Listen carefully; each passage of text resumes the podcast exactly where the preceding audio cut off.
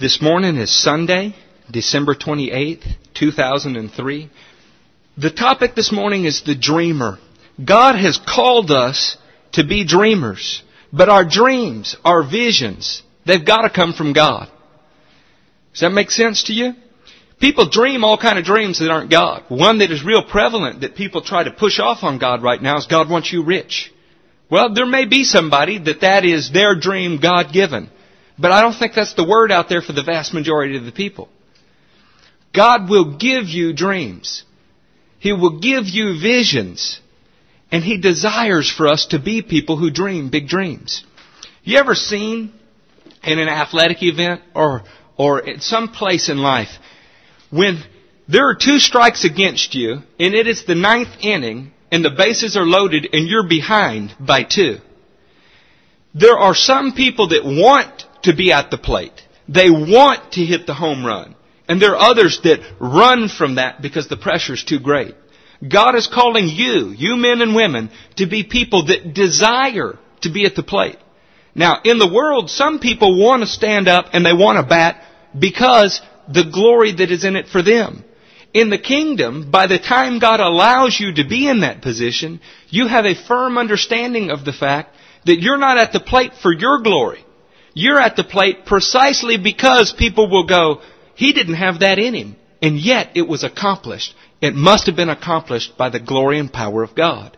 He will put you in that position, but you have to dream big dreams. Proverbs 25 2 tells us it is to the glory of God to conceal a matter.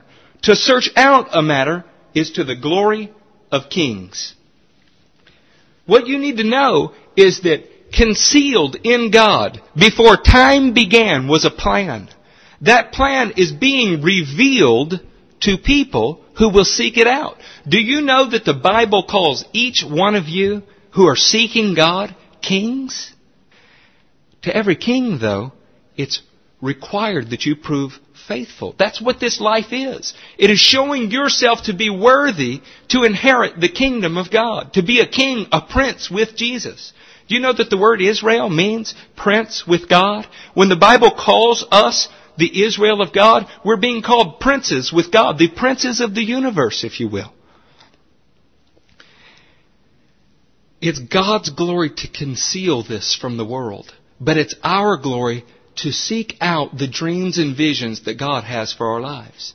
Have you ever driven down the street and seen somebody with a sign for food? You ever been to a place and seen somebody whose life did not turn out the way that they wanted, a mother or a father had a dream for that baby. But before that mother or father had a dream for him, God had a dream for that person. Not everybody reaches their calling. Not everybody fulfills the dreams that are in their life because it requires endurance. We're going to learn a little bit about that process and what to expect in it today. Now here's the great news. It does not matter how far you have been off course from your dream, from your vision. Our God is able to restore you to it again. I, I stand before you here today, six foot tall, 200 pounds, full of failure. You know, all 200 pounds has failed in my life. And I hadn't just failed once. God's not the God of one chance and you're out. He's not the God of second chance. He's the God of 10,000 upon 10,000 chances.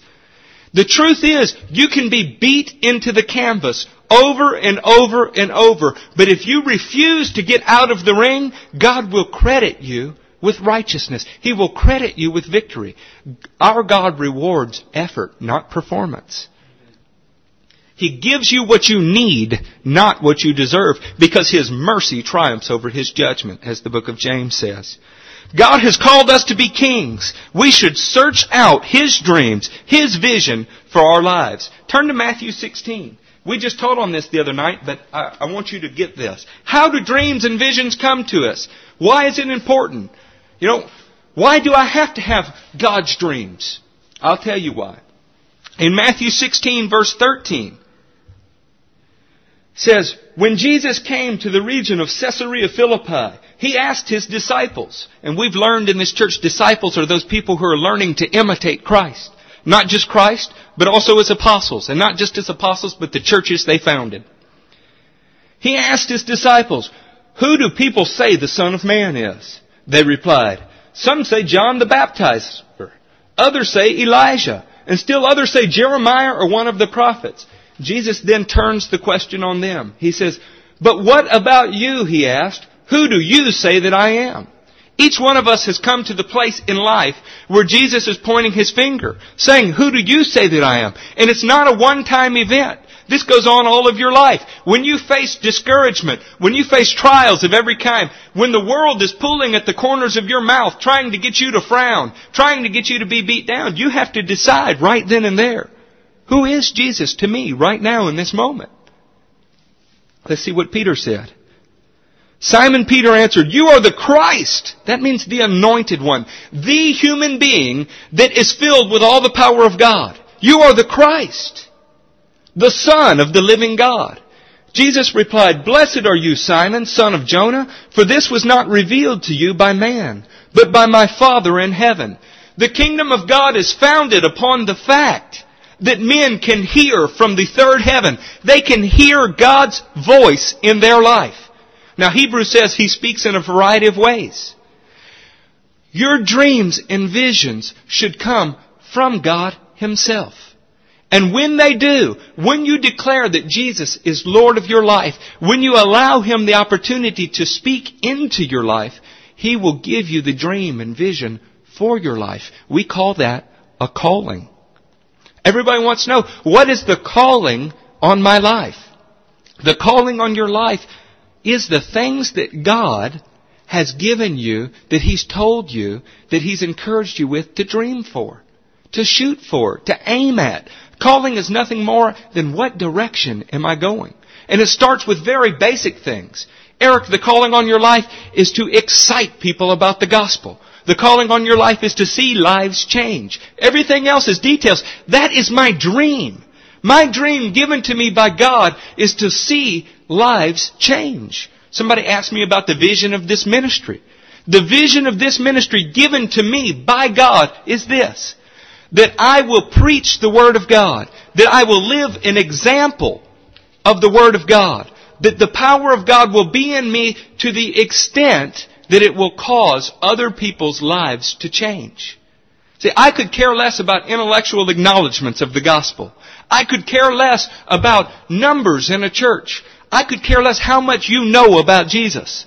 I want to see your life change. Because what the king told me is that the same way my, my cry, my prayer when I was born again was, Lord, change me, that if I will teach others that, if others will take hold of that same life-changing power, then it'll be a domino effect. And that as Mandy's life changes, she will meet people like Bill and Bill's life will change. And as Bill's life changes and he meets people, those people's lives will change and the kingdom of God will advance. The vision of this ministry is to see the kingdom of God advance one life at a time as each life is changed by the power and glory of God as they come into contact with His Spirit.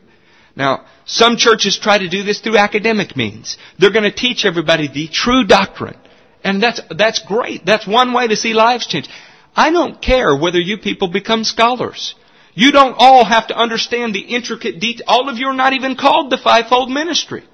So it's okay with me if you can't name every king of Judah and who was their corresponding king of Israel during those time periods. What I want to see is your lives thoroughly progressing towards Jesus because you're receiving dreams and revelation from Him and shooting for them. As that happens, it'll domino into our surrounding communities. And you know what? The reason we are life-changing ministries, plural, is because as our ministry does this, it will birth other ministries. I do not want to take over the Compaq Center one day. That's not my dream. It's not my vision. I'm thankful for that church. I'm thankful for those people's vision. They're accomplishing it. That's not mine. Mine is that every time the church reaches a certain level, and I don't know what that is yet, might be 500 people, might be 1,000, might be 1,500, that a new ministry is birthed. Not one under my control, one that is just affiliated with us. A brother or sister church raised up from people in our ministry whose lives have changed. I hope to birth many churches. I hope it's not just five or ten, but hundreds in my lifetime. Does that make sense? That's my dream. That's my vision. And it came by direct revelation. Peter was blessed because he received that revelation. It was then that Jesus told him he had the keys to the kingdom and that he could bind or loose. You can bind nothing or loose nothing that Jesus has not revealed to you. I can loose this life-changing power upon people because Jesus has revealed to me that is my purpose. I can bind every attack of the enemy that comes against it because Jesus has revealed to me this is my purpose. Now, one of my friends, Gary Williams, that we prayed for earlier, he's got a vision for a ministry called Grafted In Ministries. They're going to bring the light of life to the Jewish nation. Now, that's part of my vision, but that is not my church's vision. That's his, and God will equip him for that. Does that make sense? I hope to support him in it. Another friend of mine wants to start an orphanage. That's not my vision, but I'm going to support him in his vision. You need to dream big dreams. You need to ask God, not just for Him to part the heavens and speak to you in Charlton Heston's voice. You know, David, you are to go to Burger King and make a right and then a left, order this and look under your napkin. You know, it's not always like that. Your, your dreams and visions are the things that you like to do that God is witnessing that He's a part of. They're those things that you always hope to be able to do in the kingdom. God gave you those. I have no desire to start an orphanage. I think it's admirable. I love it. I'm excited about it. I have no, that's not my vision. But I am thrilled to death that it's somebody's vision because it needs to be done. God will give each of you those dreams, those visions, and I want you to achieve them. But you need to know about the process. In 2 Corinthians 4, we learn a little bit about it. Turn there. 2 Corinthians 4 starts this way, and this is in reference to something that God plants in you, okay? I'll wait till I quit hearing pages turn. Friends, we're at a time on the earth when we're fixing to make another revolution around the sun. People are making New Year's resolutions. They're beginning to think about where we are in time. Wednesday night is, is a momentous occasion. We turn a new year. Well, in this new year, we need to dream bigger dreams. We need to not have small faith. The Lord our God is able to do more than you could ask for or imagine. And we need to grab hold of that. I was one time interviewing for a job, and I had a dollar figure in mind. Now, you know, if you know me, I do not preach the prosperity gospel. I don't think it's a gospel at all. I think it's an invention of the devil. But I do seek the kingdom of God with every fiber of my being, and so things are added to me. That's just how that works. The Lord spoke to me on the way to the interview. He said, You are not thinking big enough, little man. So I began to think bigger. And you know what? He's able to do that. Sometimes our thinking is too small. You know, we, we're believing God that, you know, He, He might bless us with a VCR or something. Instead of believing God that you can have a hundred people come in and out of your house that are saved this year. We need to dream big things. Things that seem impossible for us are possible with God. If you begin to dream that way, you'll find out what He anoints in your life and what He doesn't. It's also always helpful when it focuses on somebody besides you. One way you can separate your dreams from God's dreams is whether or not they're self-serving. If your dream is to become a great evangelist so that you can be great, you can pretty well be assured that's not God's desire for you at this time. When your dream is to see souls avoid hell, when you desire to populate heaven and plunder hell, and you weep for people when you see them going down the street because you realize they're lost, that's the kind of dream God gives. Not the guy that wants to drive the white Cadillac, have the 50 mile an hour haircut, and be seen as great. Y'all in Corinthians 4? 2 Corinthians 4? Therefore, since through God's mercy we have this ministry, we do not lose heart. The biggest temptation for Christians in their dreams is to lose heart before the dream's completed. Rather, we have renounced secret and shameful ways. We do not use deception, nor do we distort the Word of God. On the contrary, by setting forth the truth plainly, we commend ourselves to every man's conscience in the sight of God. I am not here to deceive you. I'm not here to convince you of anything. I've told you very plainly what my vision is. You can either receive my vision or not. That needs to be your attitude towards everybody. You don't need to be crafty, hiding the things that God's told you. Work, you know, there is a, a synagogue of Satan right up here on this corner. It's, it's a Mormon church. Those people are taught you give milk before meat, which sounds very wise, right? Their method of presenting their gospel, which is no gospel at all, is to deceive you.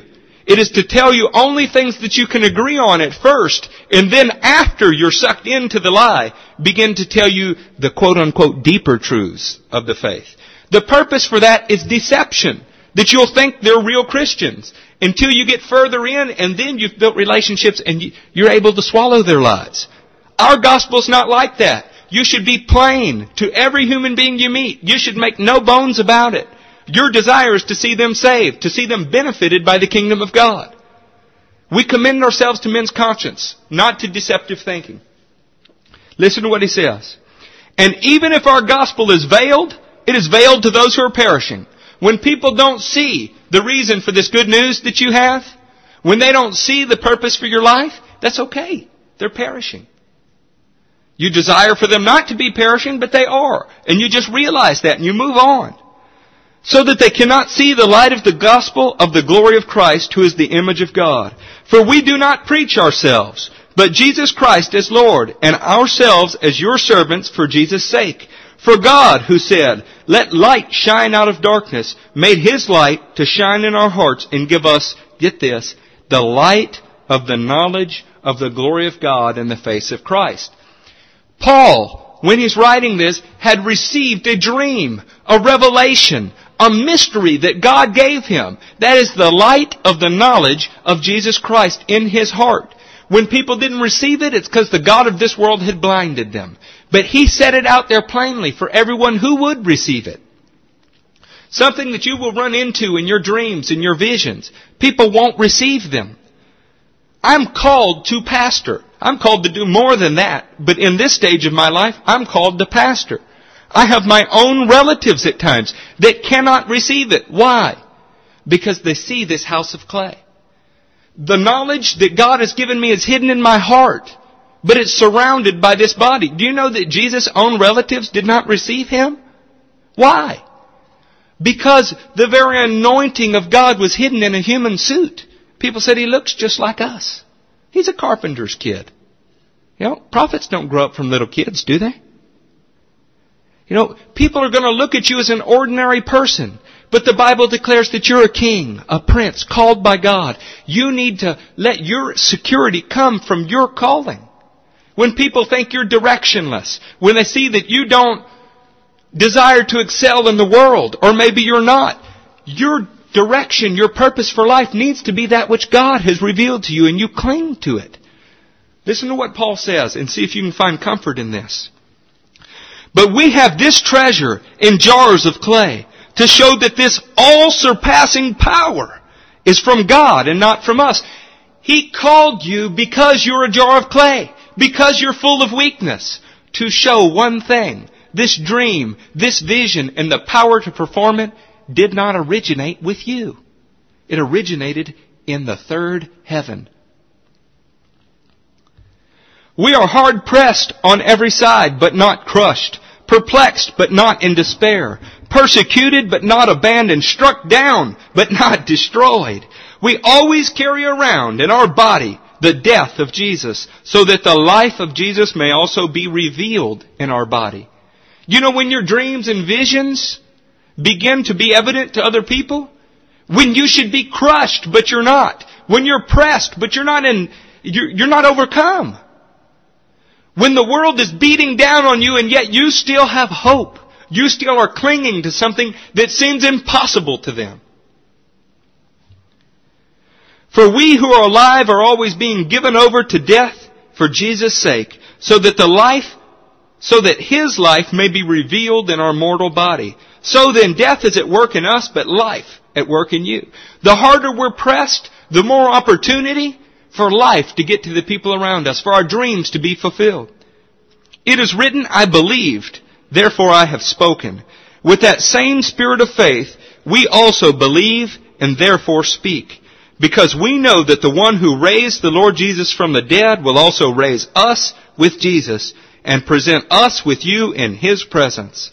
All this is for your benefit, so that the Spirit so that the grace that is reaching more and more people may cause thanksgiving to overflow to the glory of God. Listen to how he closes this, then we're going to move on. Therefore, do not lose heart. Though outwardly we are wasting away, yet inwardly we are being renewed day by day.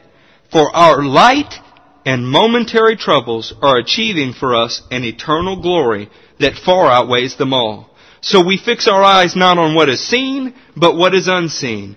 For what is temporary, but what is unseen is eternal. Guys, you need to have a dream or a vision in your heart that you want to accomplish for Jesus. You will be resisted. You will be persecuted. You will be pressed on every side. But you have exchanged what you see for something that is unseen. You have a hope in you that is not tangible to anybody but you. And the harder you're pressed, the harder you're persecuted or you're pushed, the more that becomes evident to other people. So that God will cause you to shine like a star in the darkness of the skies. It comes when you consider everything around you a light and momentary trouble compared to completing the work God's given you. That only happens by fixing your eyes on Him. Turn with me to 1 Corinthians. 1 Corinthians 1, verse 26. Brothers, think of what you were when you were called. Not many of you were wise by human standards. Not many of you were influential. Not many of you were noble, or at least of noble birth. But God chose the foolish things of the world to shame the wise. God chose the weak things of the world to shame the strong. He chose the lowly things of this world and the despised things and the things that are not to nullify the things that are, so that no one may boast before Him. It is because of Him that you are in Christ Jesus, who has become for us wisdom, the wisdom of God. That is our righteousness, holiness, and redemption. Therefore, as it is written, let him who boasts boast in the Lord.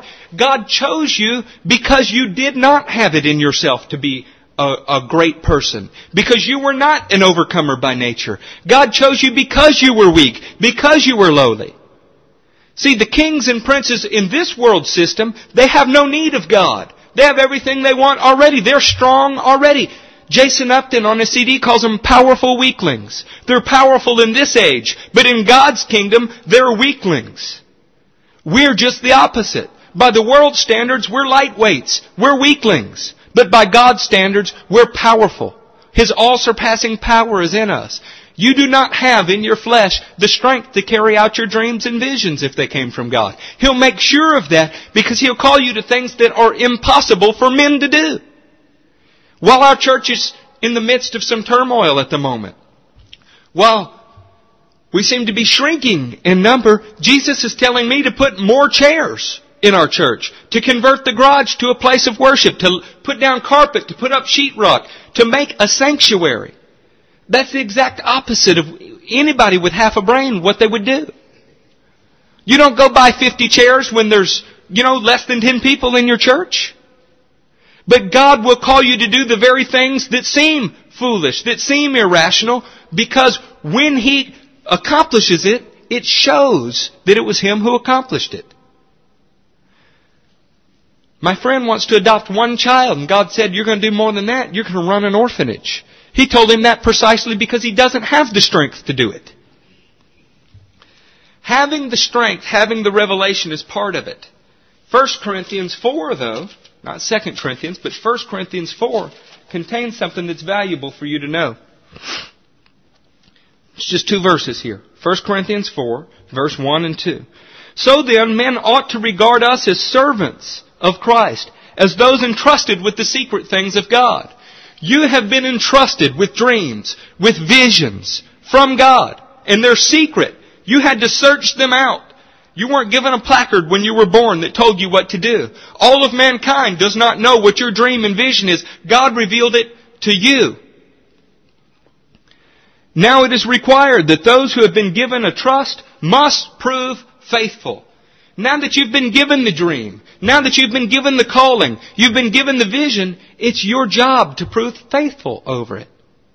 See, people want to know, such and such was prophesied to me, but it hasn't come about yet. Well, you may be in the stage where you're proving faithful. The, the worst one is, Eric, you prophesied to so and so that they would do this and that, and they killed themselves last year. You're a false prophet. Well, I may miss prophecies, that's true. Or, possibly, they didn't fulfill the will of God on their lives. They did not show themselves to be faithful. The Bible says that God desires that all men would be saved. And yet we know that all men don't reach that destiny. In fact, most don't. So we need to take steps to reach our destiny. We need to be active about proving ourselves faithful. Jesus teaches this principle in the New Testament. When you've been faithful over a little, you'll be given more. When you've been faithful over that, you'll be given more if you have very little and you're faith, not faithful over it, even what you have will be taken from you. See, we're supposed to live lives that are worthy of the call of God on our life. If you didn't yesterday, that's okay. Start today.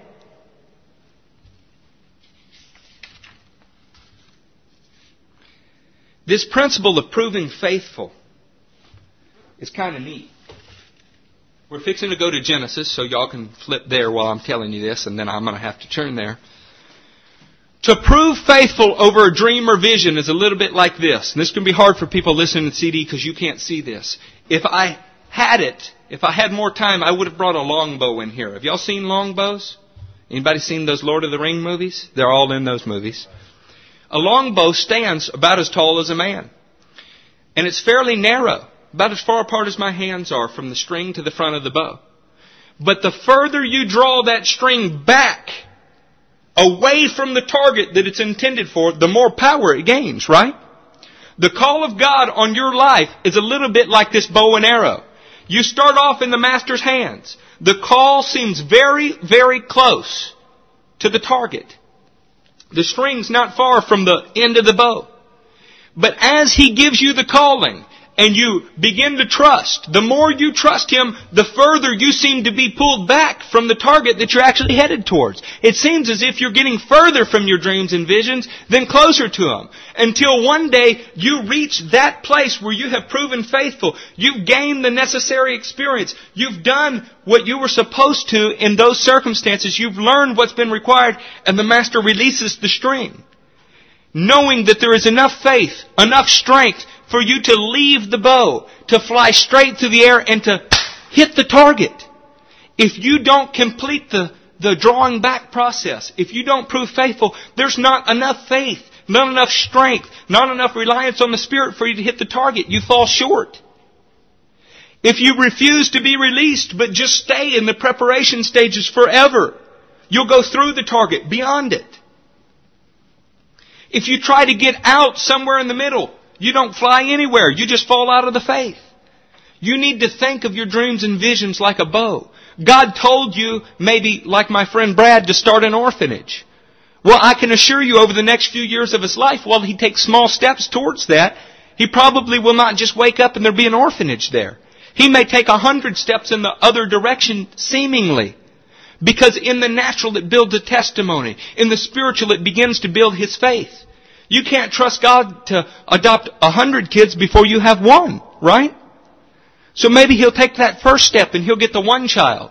And perhaps they'll go through times in their life where they'll think they could never do this again. They could never do all this. And the whole time they're being drawn backwards, gaining the necessary strength and power to accomplish it. See, God builds your faith in this manner.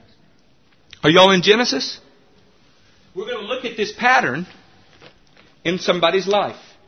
Somebody who was a dreamer like us. Do you know? I was born again in 1993. God spoke to me the day that I was born again some things about my life. In the last, what's that, 11 years? I have been drawn back from that target many times. Sometimes I thought I was close.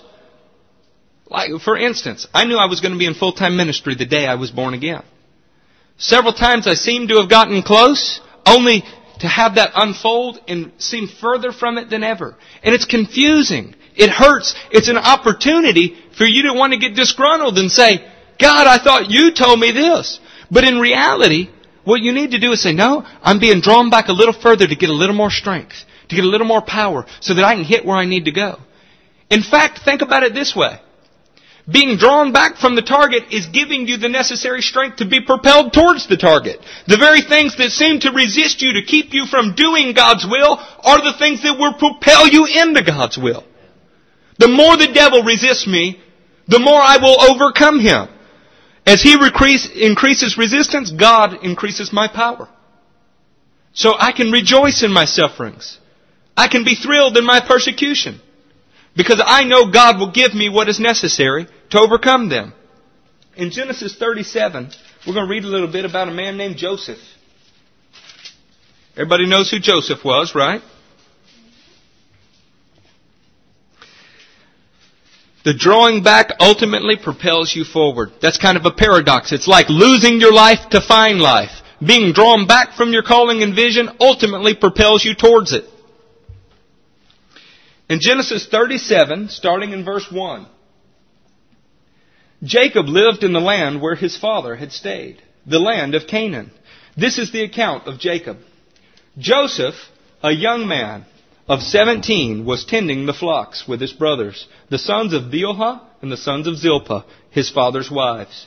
He brought their father a bad report about them. Now Israel loved Joseph more than any of his other sons because he had been born to him in his old age. He made him a richly ornamented robe. When his brothers saw that their father loved him more than any of them, they hated him and could not speak a kind word to him. In this calling, there are going to be times people hate you for no other reason than the Father loves you. There are people in my life that mask their jealousy of me with fault finding in me.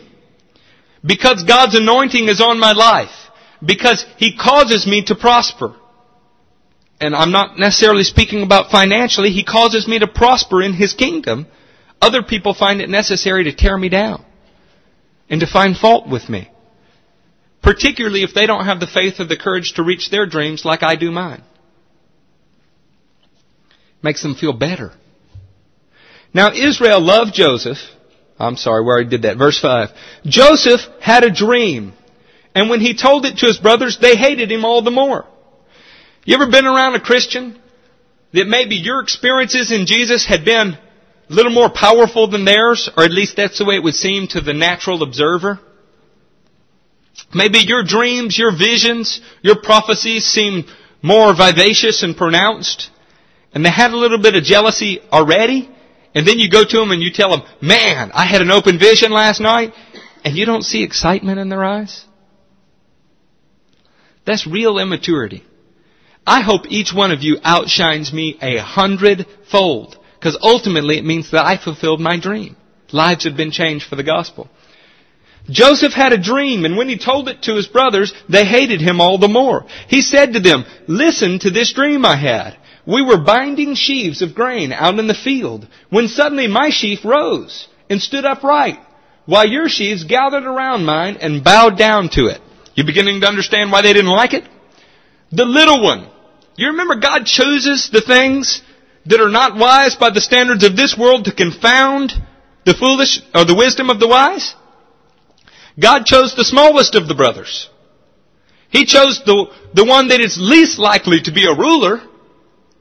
And he gave him a dream that he would be the ruler over the brothers. God's dreams for you will go against the natural ability to do them. He's the least likely candidate to be the ruler of the brothers. Certainly, Reuben should be. Reuben's the oldest. If not Reuben, how about Simeon or Levi, number two and three? And if not them, what about Judah? These are all grown men with families.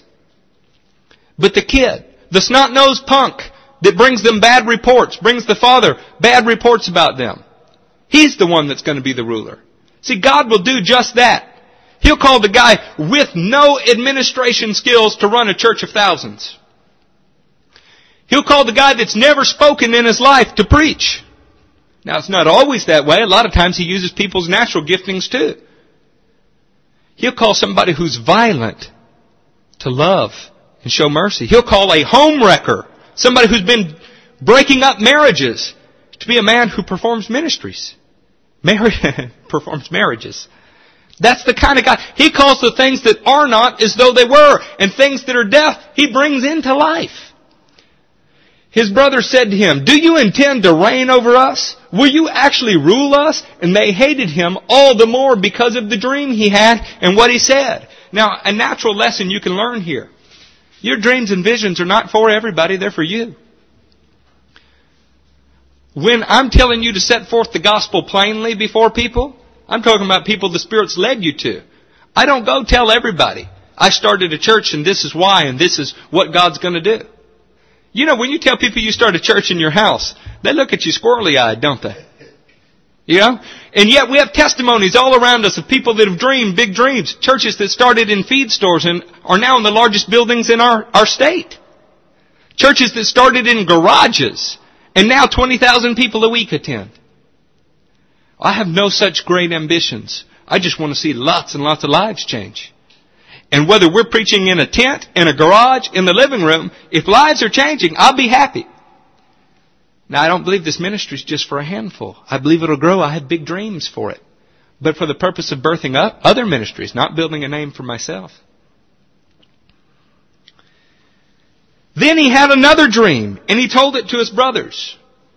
Guys, God will give you many dreams. There's not just one purpose for your life, there's many purposes. Listen, he said, I had another dream, and this time the sun and the moon and the eleven stars were bowing down to me. His dreams are getting bigger, not smaller. At first we just had sheaves of wheat. Now we're talking about the celestial realm. When he told this to his father as well as his brothers, his father rebuked him and said, What is this dream you had? Will your mother and I and your brothers actually come and bow down to the ground before you?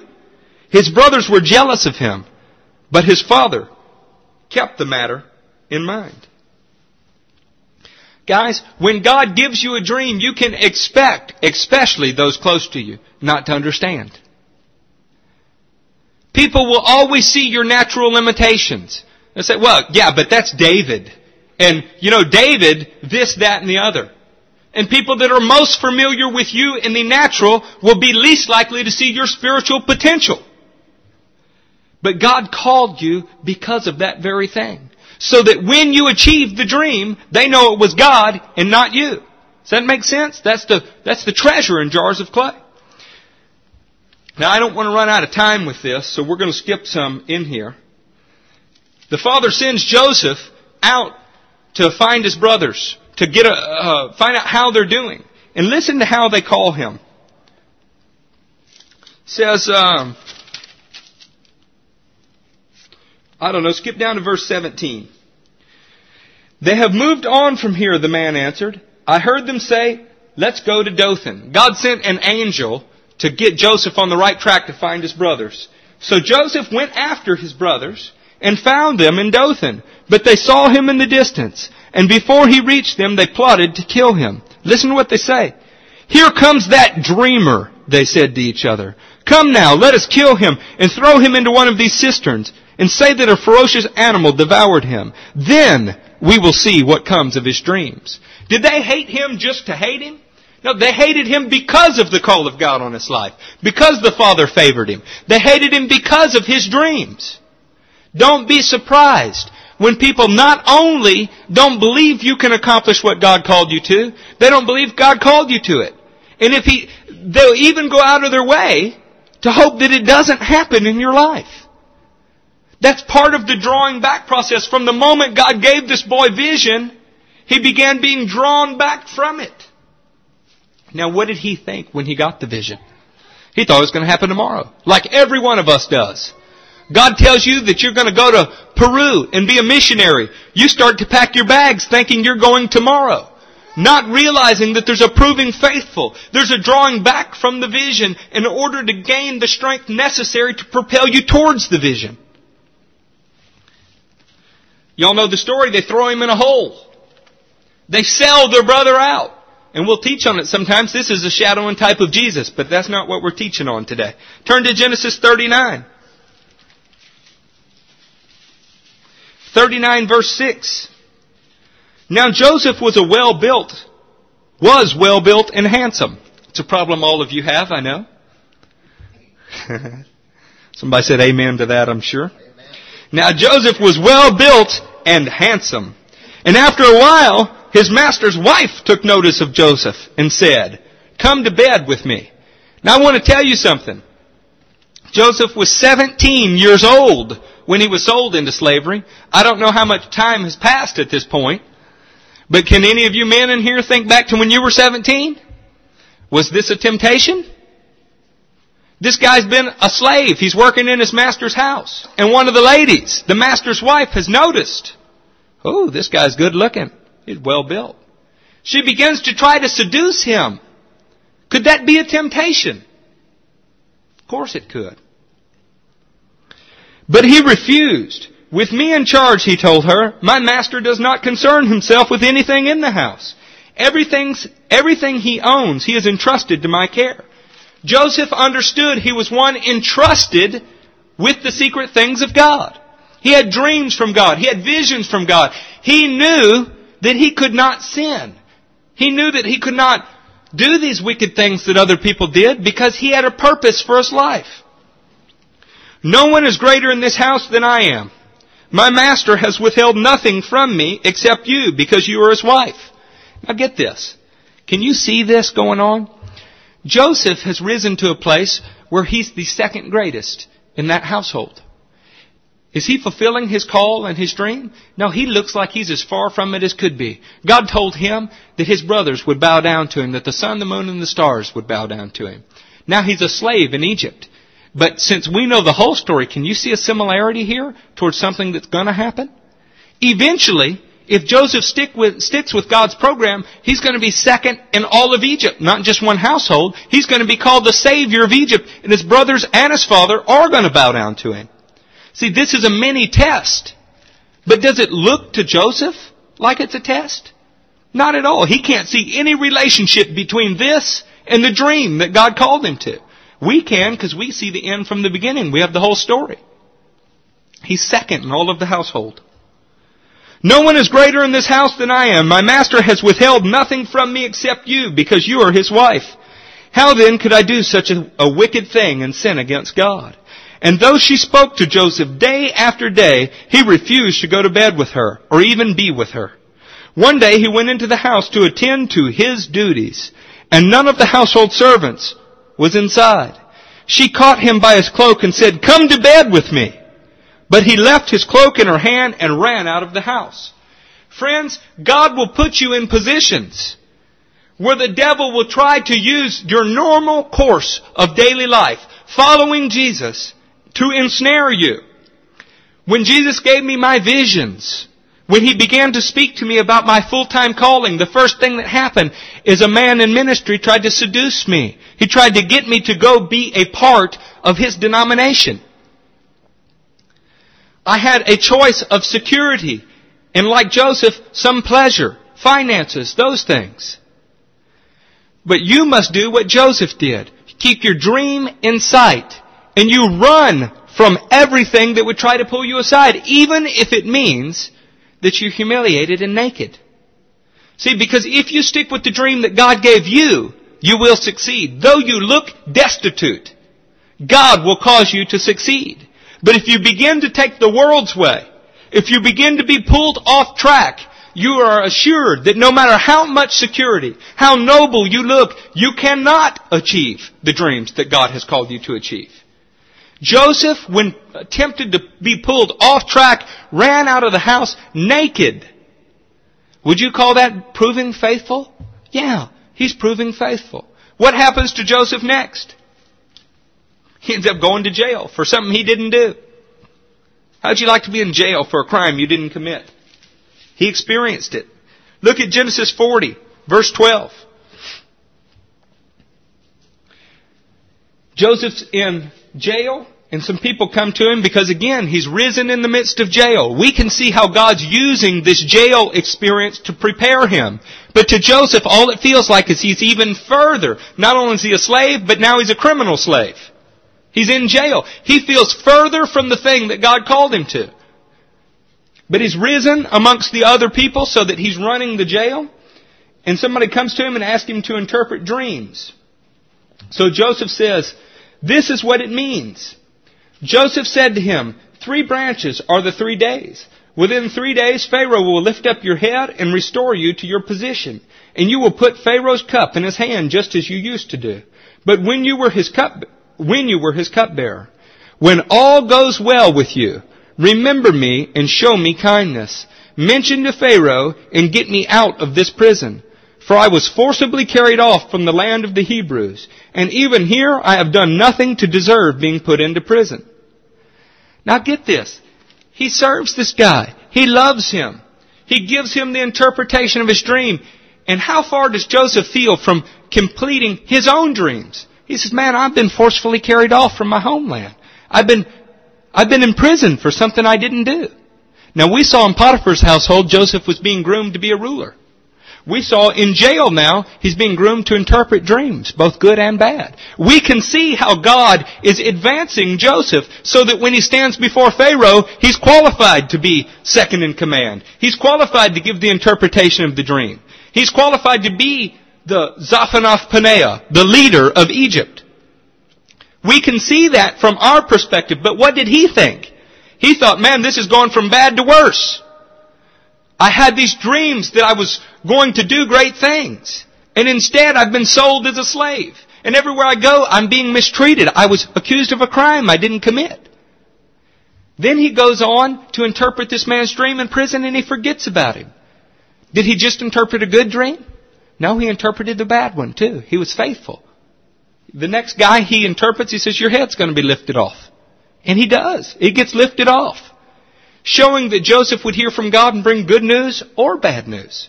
He's proving faithful.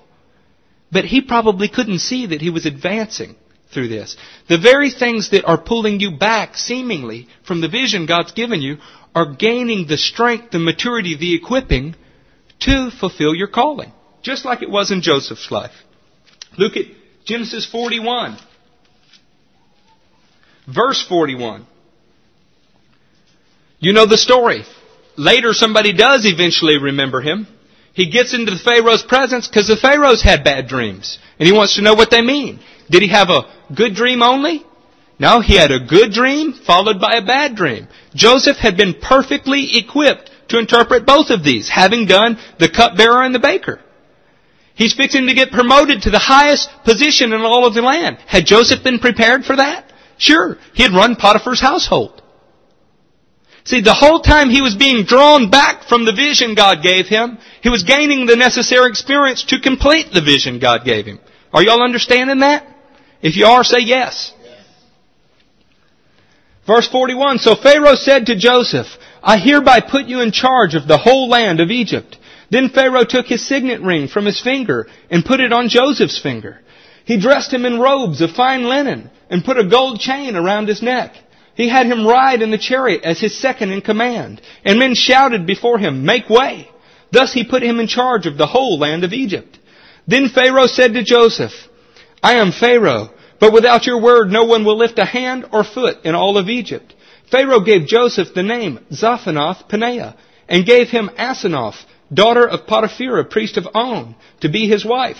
Do you remember the, the test that he passed in Potiphar's wife? See, he, he did not sleep with Potiphar's wife. He ran out naked. So what did God do for him? He gave him the most coveted woman in all of Egypt.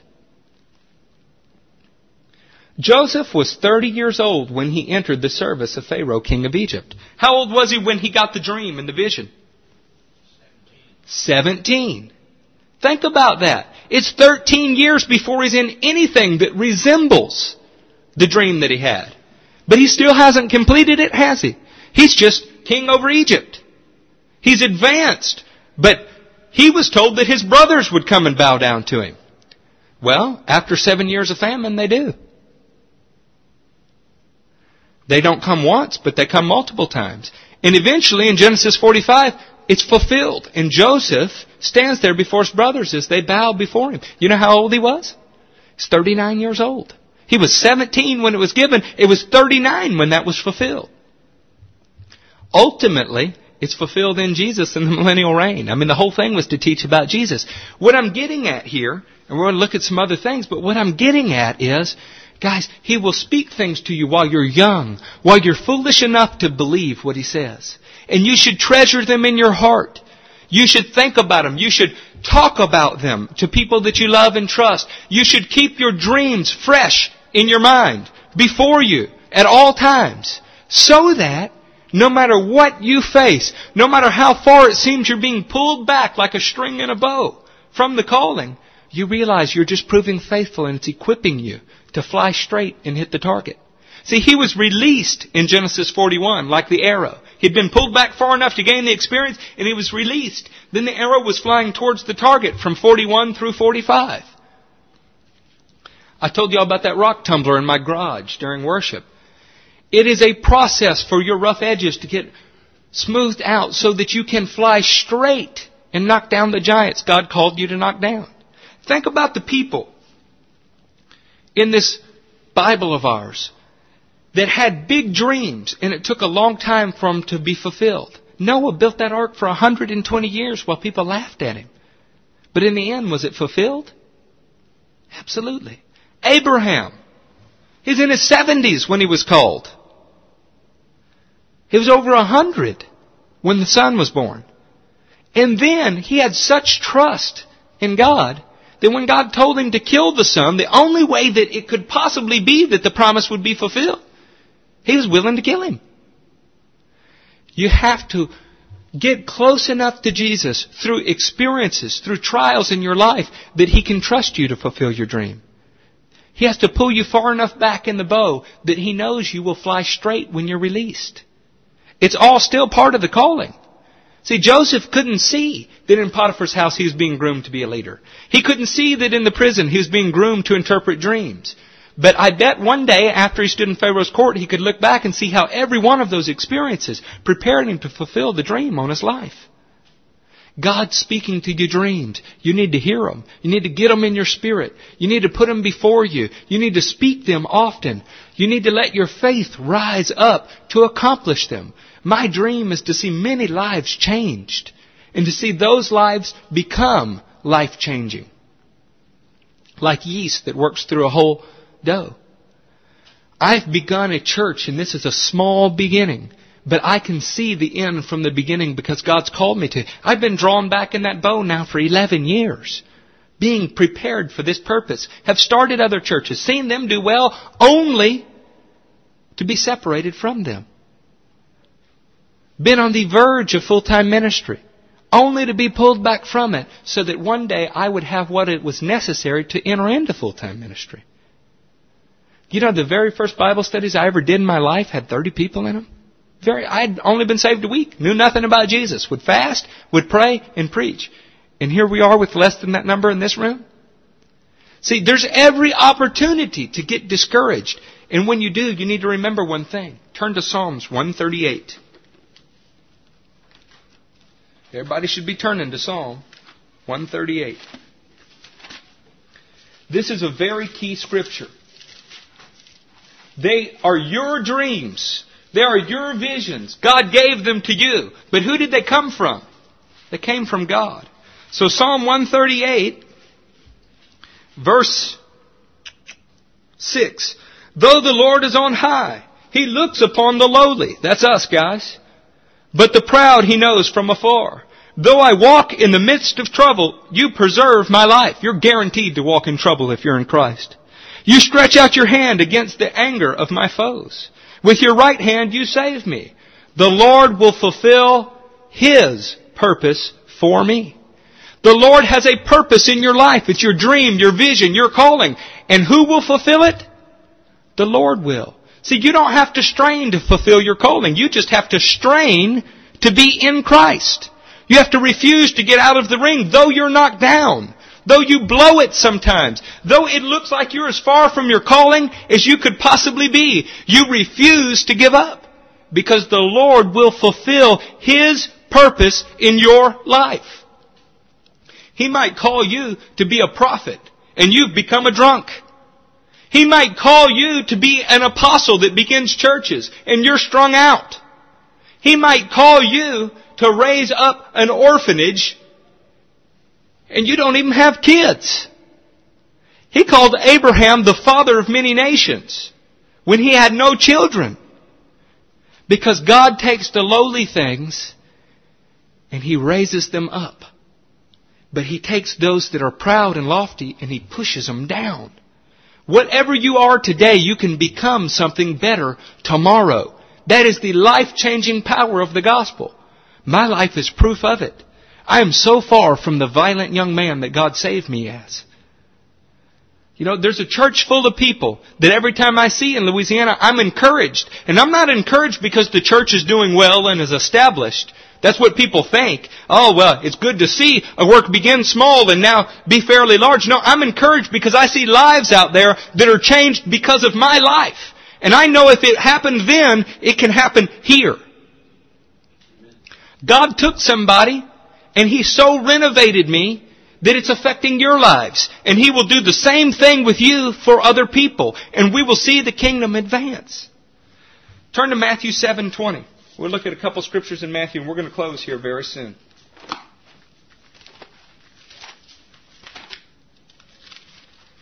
Seventeen twenty. This ought to be a fairly familiar scripture to you. Jesus uh, is speaking here, and it's after the disciples have had a little problem casting out uh, a demon. It says, Because you have so little faith, I tell you the truth. If you have faith as small as a mustard seed, you can say to this mountain, move from here to there, and it will move.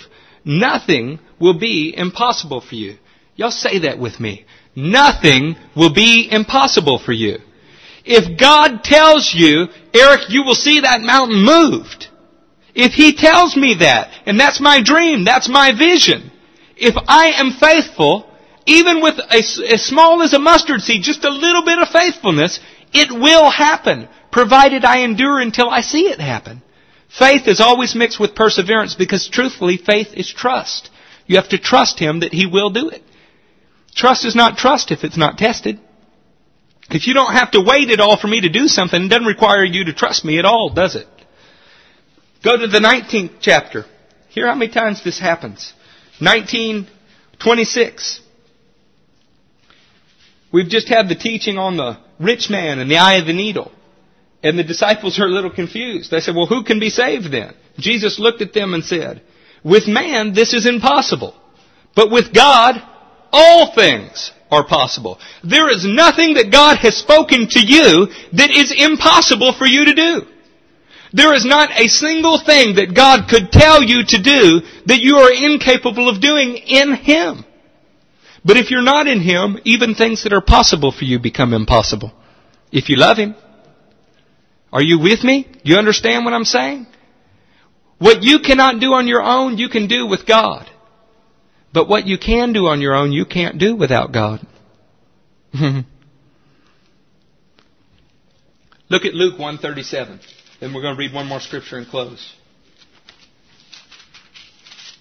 This is when Gabriel's speaking to Mary.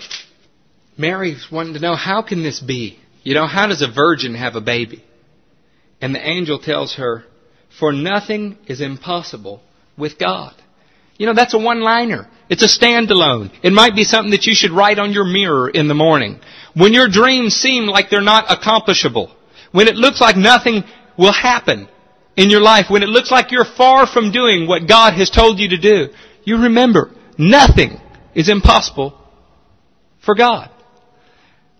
You know the one thing that is impossible for you? Because nothing's possible. Nothing's impossible for God. What is impossible for you though? It's in Hebrews. It's impossible to please God without trusting Him. It's impossible to please God without faith. Everything's possible for you in God, except pleasing Him without faith. If you want to be pleasing to God, you have to trust Him in every circumstance. Turn to Hebrews 10, 35, and we're going to close with this scripture. It's the Hebrews Faith Hall of Fame. It takes faith to dream big dreams because everybody around you Everybody that you share it with doesn't support it. When you hear from God something, all everybody thinks about is all the reasons you can't do it. Even people that love you, they'll tell you every reason you should have a different dream. Every reason you should have a different vision. Somebody told me recently, well, without sheep, there's no real need for a shepherd. well, that very well may be true. But I believe in, even though there's not a lot of sheep here now, there will one day. That takes faith. And that faith pleases God. Now, the people who say these things to you, they mean well. They love you. They just want you to make good decisions. But not every good decision is God's decision for your life. But every decision that comes from God is a good decision, though it doesn't look like it. See, if you're willing to have a reckless abandonment when you follow God, you follow God without any real caution. In other words, you don't spend a lot of time worried about if I do what God told me to do, what will the re- what will the consequence be? If you follow God not caring about the consequence because you're wanting to please Him, the end result will be good. Let's let Hebrews 10, 35 through Hebrews 12:3 be a charge to us today. And then we're going to close with this because I got to fit this on a CD. We may keep going, but the CD is going to stop. Says, so do not throw away your confidence. It will be richly rewarded.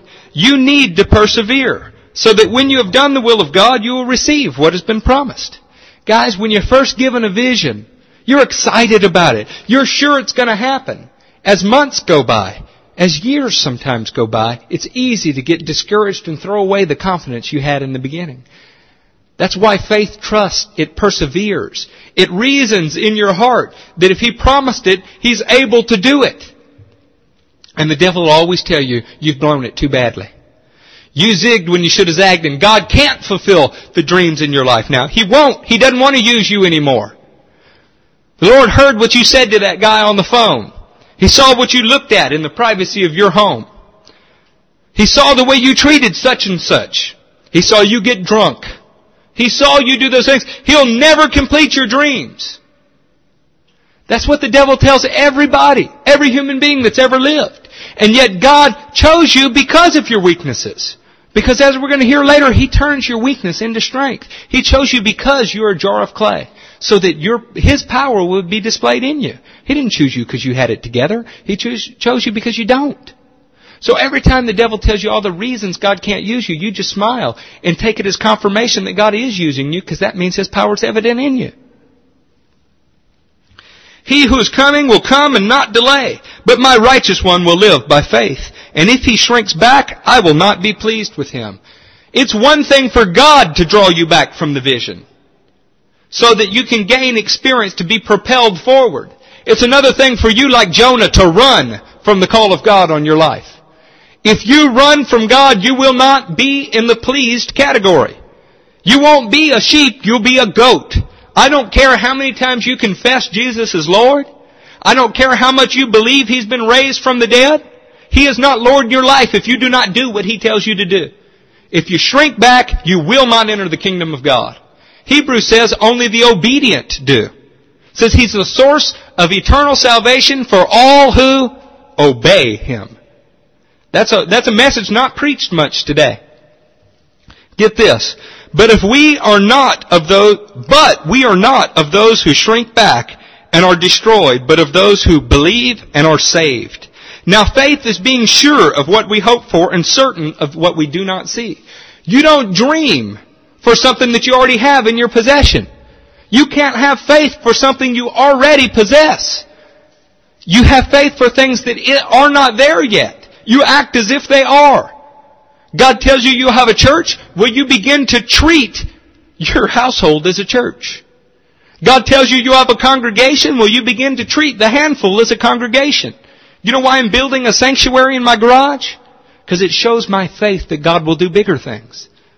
It's not because I believe that carpet in there and sheetrock is going to do something magically. It's to begin to cause us to dream big dreams. I'm certain of what I can't see right now. I'm certain that God will complete His dream in my life because He gave me the dream. This is what the ancients did and were commended for. By faith, we understand that the universe was formed by God's command, so that what is seen was not made out of what is visible. The ultimate expression of faith is for God to speak, there be nothing there, and something pop up, huh? By faith, Abel offered a better sacrifice than Cain did. By faith, he was commended as a righteous man. When God spoke well of his offering, and by faith, he still speaks even though he's dead. If you live a life of faith, the deeds that you did will encourage others for generations. Your children will remember the legacy of faith that you left them and they'll carry it on. Abel did something as one of the first three, four human beings created and we still talk about it today. Faith is enduring. By faith Enoch was taken from this life so that he did not experience death. He could not be found because he had taken him away. For before he was taken, he was commended as one who pleased God. How do you please God? By faith. So we don't know what all Enoch did, but we know whatever he did, it was by faith, and so God brought him to be with him. I don't think Enoch's role in this creation's done yet either, but that's another teaching.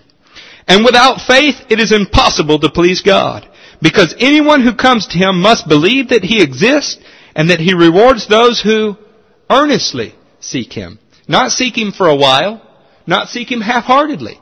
God rewards those who seek him earnestly. To seek something earnestly, it's implied that it's resisted. That's why you have to be earnest. Otherwise you'd go look once and you'd find it. By faith, Noah, when he was warned about things not yet seen, in holy fear built an ark to save his family. By his faith, he condemned the world and became heir of the righteousness that comes by faith. Noah's faith showed the other people to be unfaithful because he told them what was going to happen. They weren't faithful to it. Your faith shows other people to be unfaithful.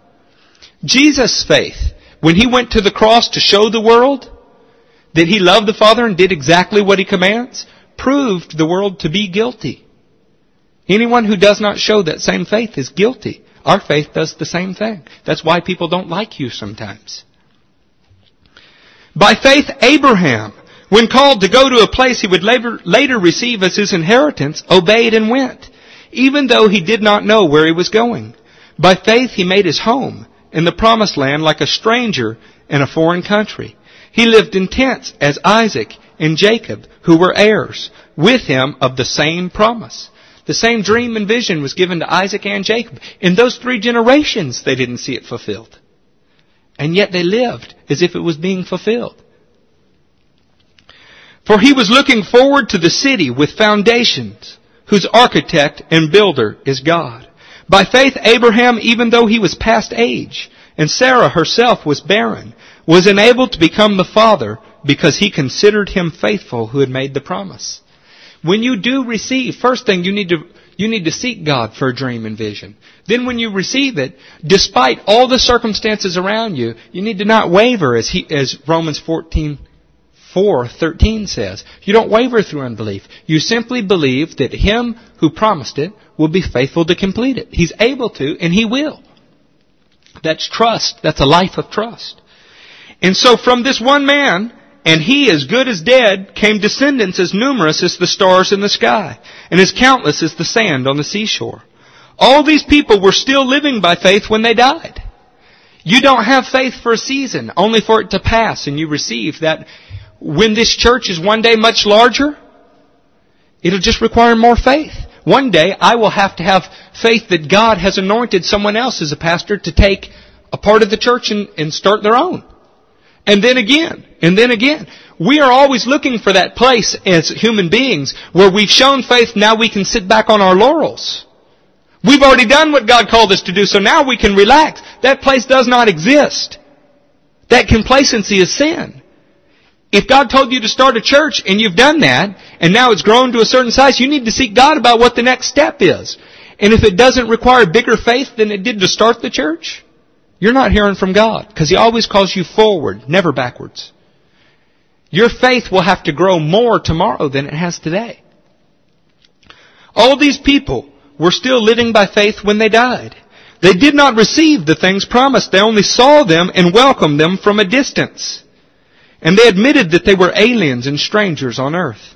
People who say such things show that they are looking for a country not their own. If they had been thinking of the country they had left, they would have had the opportunity to return. This faith walk is 100% solely voluntary.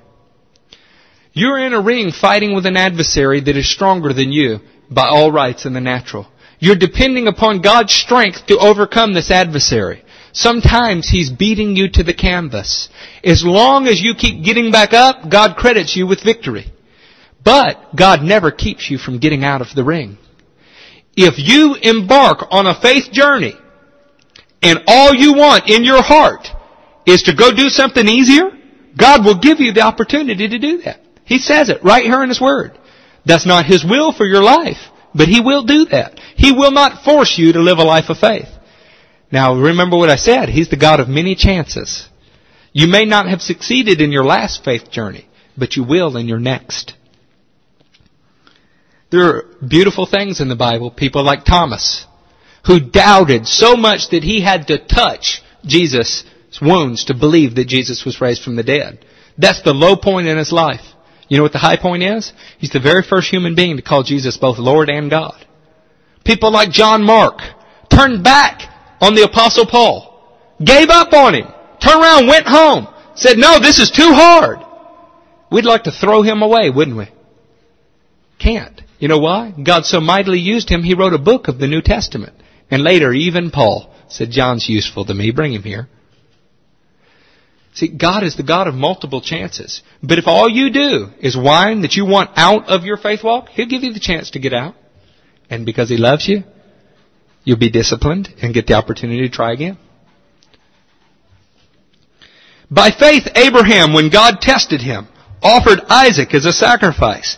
He had received the promises. He who had received the promises was about to sacrifice his one and, one and only son. Even though God had said to him, it is through Isaac that your offspring will be reckoned. Abraham reasoned that God could raise the dead, and figuratively speaking, he did receive Isaac back from death. The same God that called me and told me the things about my life he did right on the verge of looking as if they would be fulfilled at King's Harvest, picked me up and threw me into a whole nother state. But you know what? I've reasoned that if He called me, He's able to complete it, and He will. And if He'll do it for me, He'll do it for you. By faith, Isaac blessed Jacob and Esau in regard to their future. By faith, Jacob, when he was dying, blessed each of Joseph's sons and worshipped as he leaned on the top of his staff. By faith, Joseph, when his end was near, spoke about the exodus of the Israelites from Egypt and gave instructions about his bones.